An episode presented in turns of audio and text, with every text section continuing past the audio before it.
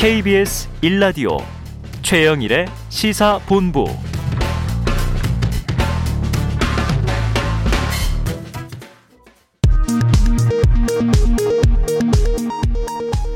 이 시각 라디오 정보센터 뉴스입니다.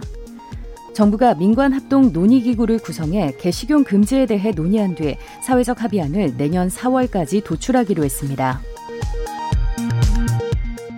코로나19 확산세가 거세지면서 수도권의 코로나19 중환자 병상 가동률이 연일 80%대로 집계되고 있습니다. 이에 정부는 중환자 병상에 대한 추가 확보 명령을 내리기는 현실적으로 어렵다는 입장을 밝혔습니다. 민간 사업자도 1인 가구 등을 위한 공유주택 사업에 참여할 수 있도록 관련 법안이 추진됩니다. 공유 주거는 독립된 개인 공간 외에 사용 빈도가 낮은 거실과 주방, 욕실 등을 다른 사람과 공유하는 방식입니다. 비상장 벤처기업 창업자에게 보유 지분보다 더 많은 의결권을 부여하는 법안이 결국 국회 상임위원회 문턱을 넘지 못했습니다. 경기 화성에서 두 살 아동을 때려 숨지게 한 양아버지에게 징역 22년이 선고됐습니다. 지금까지 라디오 정보센터 조진주였습니다.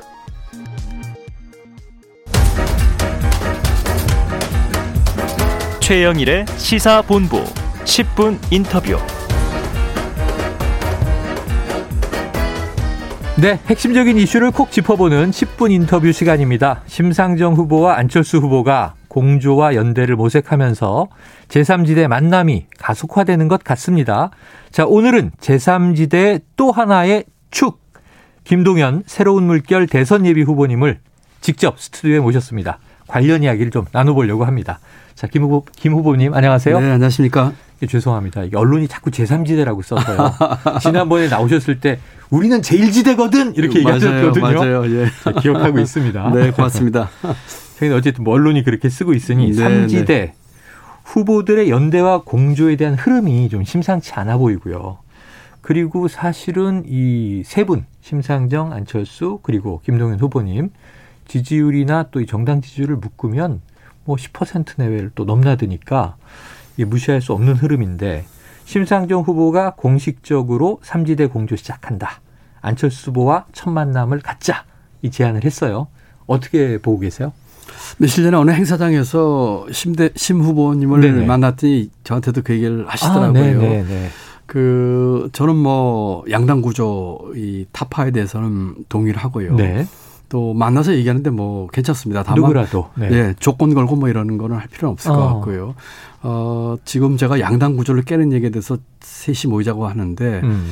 사실은 또 이미 소위 말하는 제3지대에 있는 분들도 기득권 내 들어갔던 분들도 계십니다. 아, 네, 저는 이제 네. 기득권 깨기를 네, 주장하고 있거든요. 네. 기득권은 양당뿐만 아니라 음. 제3지대도 있다고 생각을 합니다. 아. 그래서 어, 그 같은 그 대화를 하고 만나고 하는 거는 아무 조건 없이 좋다고 생각하고 좋다. 다만 스스로도 기득권 내려놓자 아. 하는 얘기를 주장하고 싶습니다. 네. 저는 부총리 그만두고 기득권 내려놓고 3년 동안 전국을 다니면서 국민 여러분을 네. 만나봤고 지금도 기득권 내려놓을 생각을 가장 중요한 네. 또 그래서 기득권 깨자는 얘기를 하고 있거든요. 네.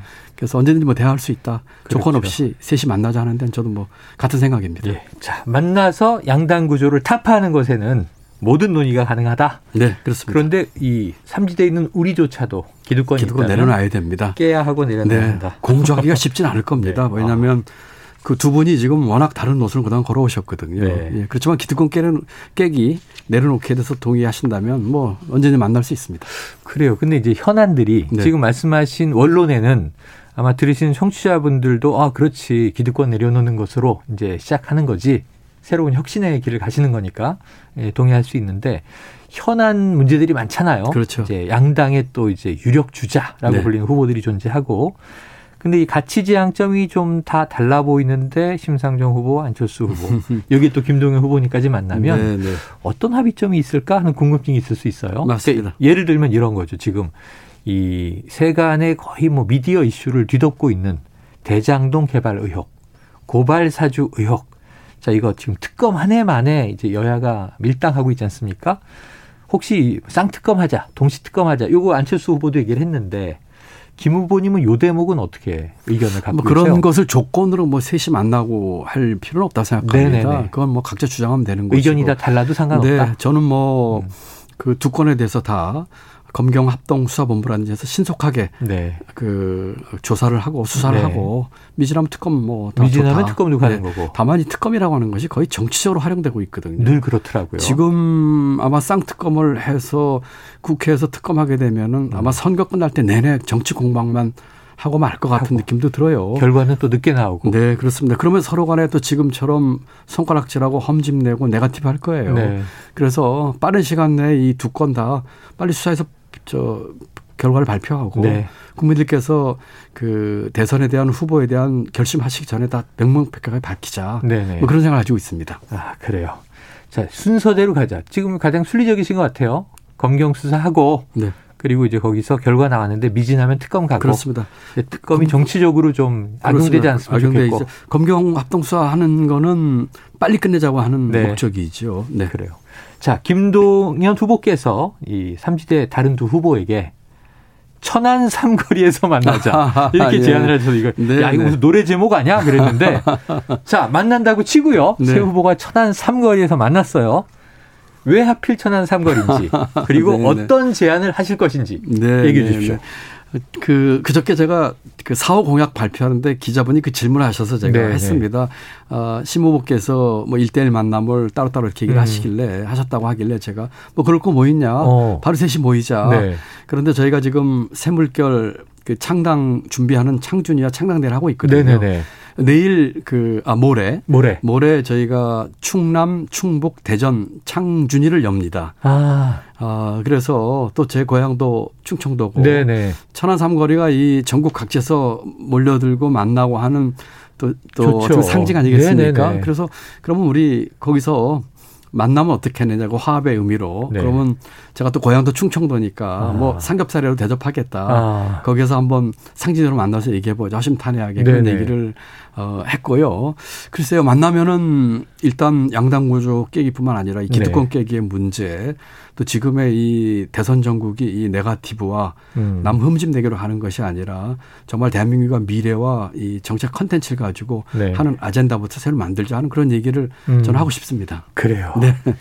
야, 저는 호두과자는 화- 호두과자는 사주실려나 천안하니까 그 생각을 했는데 어, 통 크게 삼겹살 도신다 그랬어요. 같이 제가 대접을 하고 야, 가실 적에 호두과자를 선물로 드리도록 그렇게 하겠습니다. 알겠습니다. 제 처가 저희 아내가 천안여고 출신입니다. 아 그래요.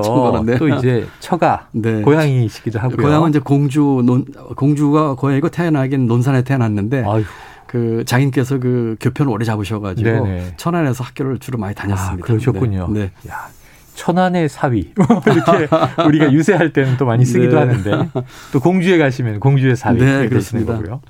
아 그래요. 자 그럼 심상정 후보, 안철수 후보와 이 연대하는데 지금 연대는 아직 모르겠지만 대화 소통하는 데는 아무 조건 없다. 그렇습니다. 예, 네, 조건 시간 약속 정해서 네, 장소 그렇습니다. 정해서 만나면 된다. 네. 자 그런데 이제 만약에 여기서 조금 한 발 더 나가서 네. 자 우리가 공주의 필요성이 분명히 있다.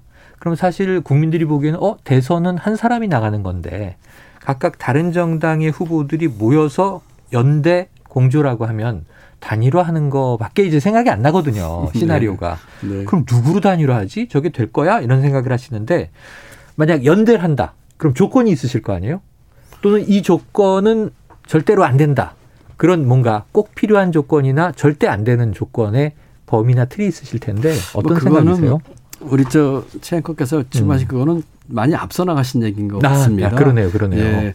왜냐하면은 뭐 대화하고 음, 그 양당 구조 깨는 걸 포함한 기득권 깨게 된 얘기를 하고 음. 대선에 국민들에게 희망을 주는 아젠다 세팅하고 하는 건 전 얼마든지 좋은데 네, 가능하고. 아마 그 두 분께서 공조 연대 단일화 저는 쉽지 않을 거라고 봅니다. 네. 이미 많은 국민들이 네. 두 분은 어, 한 분은 저쪽 편, 한 분은 저쪽 편 다 이렇게 가까운 성향을 갖고 계신 분으로 다 알고 있고. 또 한 분은 이미 어, 거대 정당과 지난 서울시장 선거에서 합당까지 논의하시던 분들이거든요. 그렇기 때문에 아. 네. 공조 단일화까지 가는 거는 제가 볼 적에 어, 너무 성급한 말씀이다. 음. 다만 지금의 이 대선 정국과 대한민국 미래를 위해서 네. 같이 만나서 생산적인 토론하는 것부터 어. 시작하자 이런 뜻입니다. 네. 네. 가치와 생각에 대해서 국민 네. 중심으로 논의를 해보자. 네, 그렇습니다. 무슨 얘기해보자. 연대는 한 발 더 나간 거고 네. 어, 지금 살짝 또 비판을 해주셨어요. 아, 그런가요? 이미 거대 기득권과 함께했던 정치인 아닙니까? 그러신 건데 제가 대신 흥분하고 있네요. 아니 스스로도 네. 거대 정당과 같이 했다는 것도 그렇지만 이미 네. 두분 다 대선 세 번, 네 번 나오신 분들이거든요. 맞습니다. 그러니까 이미 맞습니다. 그 속에서의 그 기득권, 네, 카르텔로부터 자유로운 분들은 네. 또 아니시죠. 네. 네. 기득권 카르텔에서 자유롭지 않다. 네. 자, 그럼 혹시요. 네. 혹시 네. 지금 이제 안철수 국민의 당 후보입니다. 네. 그런데 바로 지난 4.7 서울시장 재보선에서 국민의힘과 연대했고 네. 단일화 했고 근데 합당한다 그랬고. 그렇죠. 합당이 이제 결렬됐을 뿐이에요, 지금. 그렇습니다. 혹시 대선 과정에서 이 삼지대에 있는 분들도 기회가 있다면 국민의힘, 국민의당 다시 단일화나 뭐 합당이나 연대 가능성 있다고 보세요? 뭐 다른 분들은 뭐 그럴 수도 있겠 있죠. 뭐 네. 뭐 그건 예측할 수 없는 네네네. 거고 또 두 분 다 완주를 시사하셨기 때문에 아, 그랬죠. 뭐 하실지 그렇지만 뭐 그럴 가능성도 배제할 수는 없다고 생각을 저는 하고요 두 분은 네. 뭐제 경우는 뭐 누차 말씀드렸다시피 음. 거대 양당의 여러 번의 그 총선 서울시장 대선 경선 그 좋은 제의자가 다 거절했고 있고 네네. 그 이유가 제가 그이 이 지금의 구도로는 대한민국을 바꿀 수 없습니다. 네. 하는 강한 신념을 가지고 있기 때문에 음. 저는 뭐 투벅투벅 제기를 갈 것입니다. 그래요. 지난번에 네. 나와주셨을 때 이야기하고 바로 주말에 발기인 대회 있었거든요. 그렇습니다. 예. 근데 오늘 또 출연하셨는데 오는 주말에 이제 지역 대회 창당 대회가 있다는 네, 거죠. 네, 네. 최종적인 창당은 언제 완성되나요? 아 저희가 아마 정당 역사상 가장 빠르게 진행이 되고 있을 네네. 겁니다. 아마 아, 늦어도 12월 중순 안쪽, 빠르면 아, 초순에 할 수 있을 것 같고요. 뭐 연내가 아니라 더 빨리. 12월 초나 중순까지. 예, 할 수 있을 것 같고 저희가 이번에 해보니까 네.